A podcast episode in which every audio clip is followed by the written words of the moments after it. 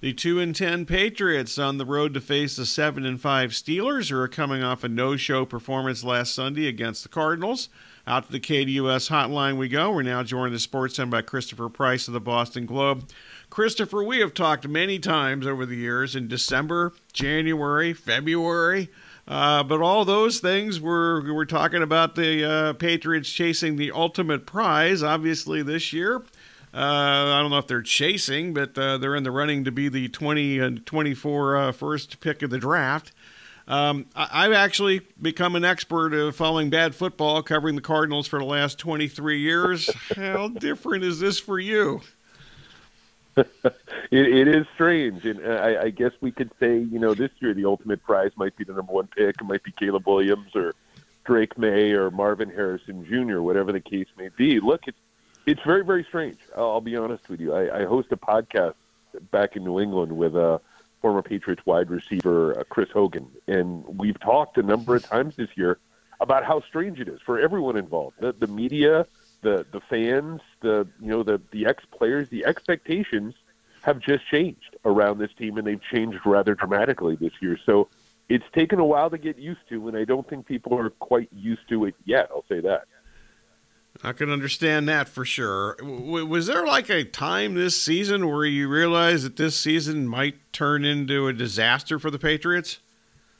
Uh, the back-to-back games against the Cowboys and the Saints were the, the, the two blowout losses because to that point in the season, they've been pretty competitive. Um, they, especially in their first two games against the Dolphins and the Eagles, they, they really, and you know, in hindsight, it's interesting to say, but you know, they were probably a couple of plays away from opening the season two and zero oh, uh, against those two teams. And the games against the Cowboys and the Saints, uh, the Cowboys on the road in Dallas, they were never in that one, and they came home to face the Saints. And people thought, well, you know, they'll, they'll get right. You know, things things will kind of balance out a little bit, and they lost by thirty something points to a, a not so great New Orleans team. And then I think that's when people really started to think that hey, you know, this season's going to be different. I, I think that we need to kind of again readjust the expectations. They were able to bounce back with a nice win at home over the Bills, but to this point in the season, that's been the high point for them. Um, they've struggled primarily on offense. The defense has been pretty competitive, and even with losing Christian Gonzalez and Matthew Judon, it's kept them in games. They've gone three straight games now with allowing ten points or less. The problem is they can't get any sort of rhythm offensively. Speaking of that, the offense averaging 12.3 points per game. That's last in the NFL, 305 yards, which is 28th in the NFL. I realize this might be the most broad question ever asked in the history of civilization, but how did things get this bad? well, I'll, I'll, tell you where, where it started, really, in a lot of ways. In my mind, it started with the, the struggles of the offensive line. Um, in not so much ineffective play, but injury. Cole Strange, left guard, goes down the first day in pads this year.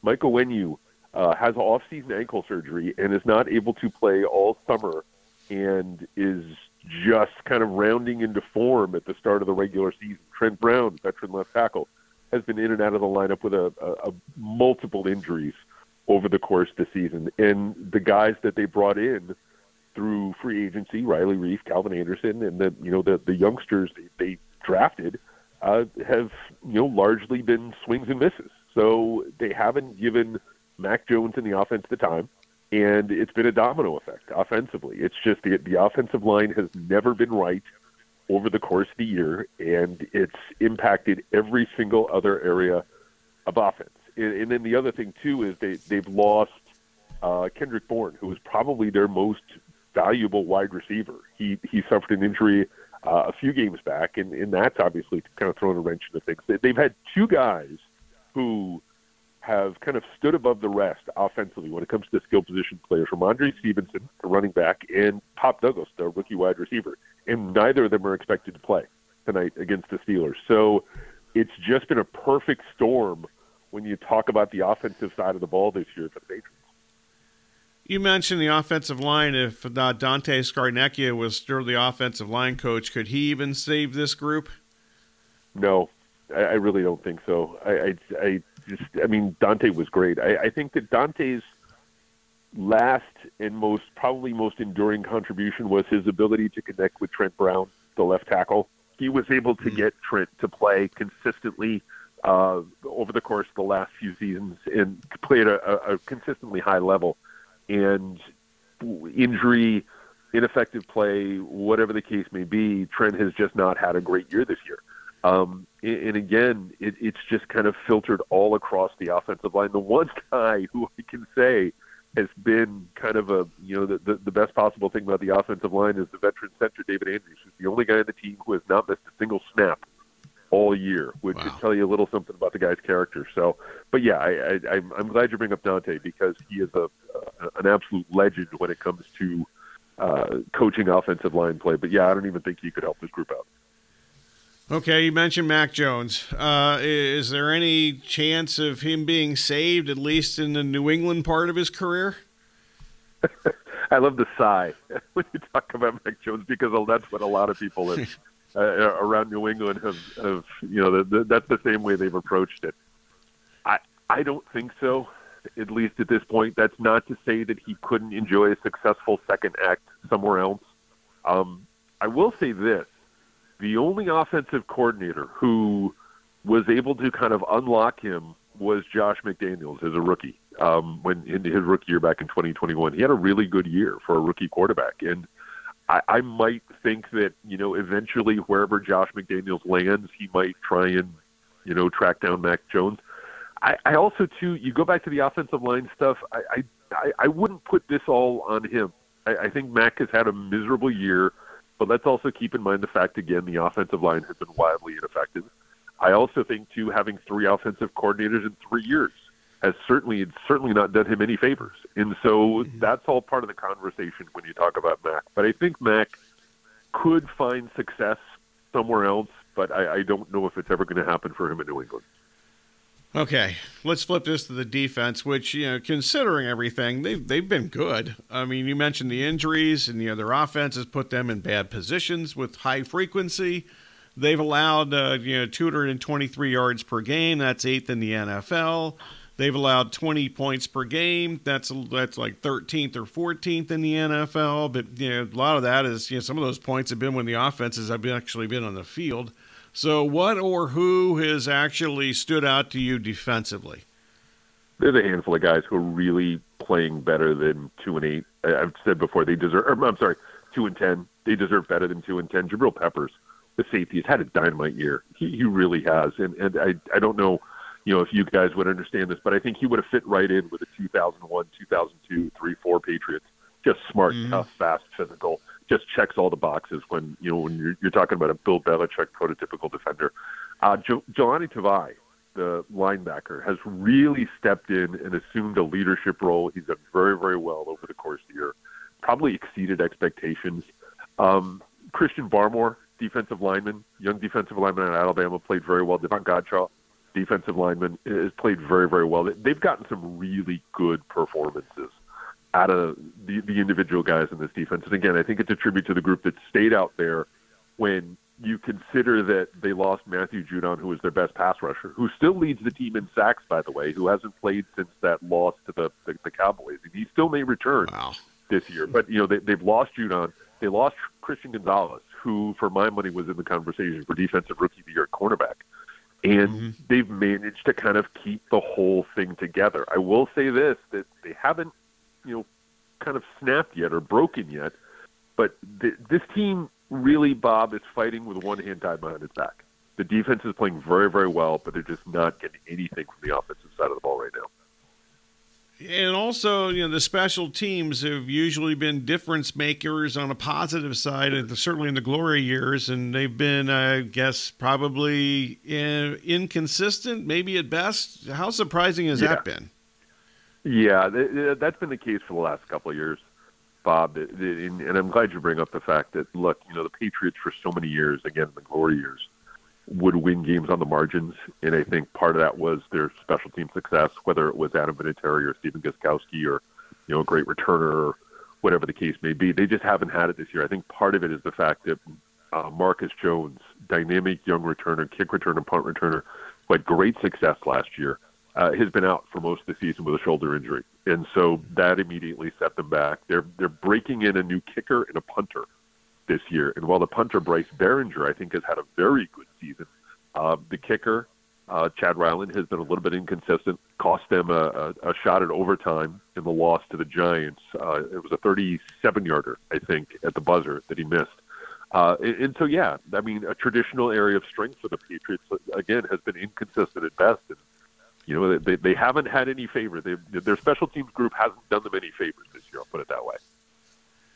Talking uh, Patriots with Christopher Price of the Boston Globe. All right, on to the question I never thought I would ask. Uh, does Belichick return next season? That's the question that everyone's asking in New England, Bob. It's it's really true. I, I think that a lot of things are in play here. I think from my own perspective, his chances of returning are greatly improved if he agrees to have a general manager next year. I think that Bill Belichick, the coach, is still pretty good. And I think if Bill Belichick was a, quote unquote free agent as a coach, you'd probably get 10, 12 teams lined up right outside his door tomorrow looking to sign him to a contract. I think the problem has come in the last few years with his draft. And if he agrees to a GM, I don't know how feasible that is, but if he agrees to a GM, then I think there's a very real possibility that he comes back next year. If he does not agree to a GM, I think that's the first conversation in a series of conversations that ends up with him leaving New England. Is there a person out there that he's either worked with previously or you just would kind of fit to be like the player personnel guy or whatever they'd like to title this? No, it, see, and that, that's the interesting thing is that a lot of his quote unquote contemporaries, the guys who he came up in the league with, the guys that you might point to and say, hey, I think this guy would be a good GM. They're out of the league. They're you know on the older side, and I, I don't think that they would be you know have have the stomach for it. One name that I've floated that and, look, I have no inside knowledge here, but Louis Riddick has expressed interest in being yeah. a GM before. He's connected with Bill. He played for Bill in Cleveland. Um, if you could maybe team him with a veteran guy and you know add a little bit to your front office, I, I think that would make for a, a really intriguing combination. But I, it is. I, I think that's the scenario that, that where he stays in New England is, is if he agrees to have a general manager. Because again, look, I still think he's a really good coach. And I think that, you know, you see that on the defensive side of the ball that he's managed to lose two of his most important defensive players and still put together, or at least have a hand in putting together, a really good defensive unit. It's just, you know, the the draft picks that they've made on the offensive side of the ball over the last couple of years, it, they really haven't panned out by and large. Yeah, I'm glad you brought up Riddick. We had him on here during Super Bowl week uh, last year, and uh, I asked him about the you know his aspirations and so forth, and he he certainly didn't hide the fact that he wants to be a in the NFL front office at some point. So I think that would be a, an interesting uh, you know, selection or possibility there for sure. All right. Yeah. Uh, yeah. On to tonight. Go, okay, go ahead if you want to add something to that. Uh, no, no, no, no. I, I yeah. It's, it's, okay. He needs. I, I, th- I think Bill needs someone in that role to maybe push back from yeah. time to time. A voice that he likes, a voice that he respects, and I think Riddick might be a really intriguing name. Yeah, I'm with you on that for sure. Okay, so a little bit about tonight briefly. Uh, the Patriots, five and a half point underdogs, only five and a half point underdogs, but they're playing a team that didn't show up against the Cardinals last Sunday. Uh, the point total is actually went to 29 and a half at some places yesterday, casinos in Nevada especially, which is the lowest point total in any NFL game since 1993, uh, according to some people I know in Las Vegas. So I'm not. I'm guessing we're not expecting a shootout tonight. No, no. Take the under. Take the stick with the under, man. This is these are two, and it's not just the. It's not just. I'll say this. It's not just two lousy offenses right now, or two ineffective offenses right now. It's it's two pretty good defenses, and so I think the only way that it goes over is if there's some sort of special teams magic, yeah. some sort of trickery, or, a blocked punt, a run back, something like that or defensive touchdowns. You know, somebody who has been yeah. known to dabble into gambling like every week, uh, every game, not every game, but every week. Uh, I would be, I'm not going to bet this. I, have never bet a game under 29 and a half in my life. Uh, maybe college or pro for that matter, unless it's Army and Navy this weekend, by the way. Uh, but uh, yeah, I would be terrified that there'd just be a pick six that would just, you know, yeah, that, that, that yeah. just would completely screw, completely screw Bob, your chances. Really it's really interesting though. You bring up the pick six and the, the defensive touchdown because I think that's one of the things. And I don't want to go too far afield here, but the idea that the Patriots' offense last year, the deficiencies in large part were camouflaged, at least in some measure, by the fact that they had seven defensive touchdowns last year. Uh, Kyle Yeah. A safety, had, had had three touchdowns. He was like the fourth leading scorer on the team. They're not as good as this defense is. They're not getting the same level of takeaways this year. If they could get one takeaway a game, if they could get a pick six a game, or a recovered fumble, or something like that, maybe things are a little bit different for this team. But but yeah, I, I look, I, they really need a defensive touchdown the worst way. I think if they're going to be competitive tonight. Also, if I remember correctly, you know, either Jones or somebody in their special teams added some points at times last year. Yeah, yeah. Um, Marcus Jones again, great return. He had a basically Yeah. a walk off punt return for a touchdown against the Jets to beat the Yeah, Jets. yeah. So yeah, yeah. I mean that would that would certainly help as well. Okay, Christopher, I don't advocate uh, advocate uh, alcohol consumption before like noon or anything like that, or at least until it's dark outside. And uh, you know, I know that this has not been the most uplifting conversation, but uh, I thought we had to cover with what's going on in New England with you. So thanks for the time as always. Appreciate it, my friend. Take care, and, and we'll talk again soon. All right. Christopher Price from the Boston Globe. And as I mentioned at the top there, we have talked to him for many years. Never in this situation. Uh, it's always been, uh, you know, this time of the year, certainly. Uh, uh, you know, the playoff aspirations. How far do they go?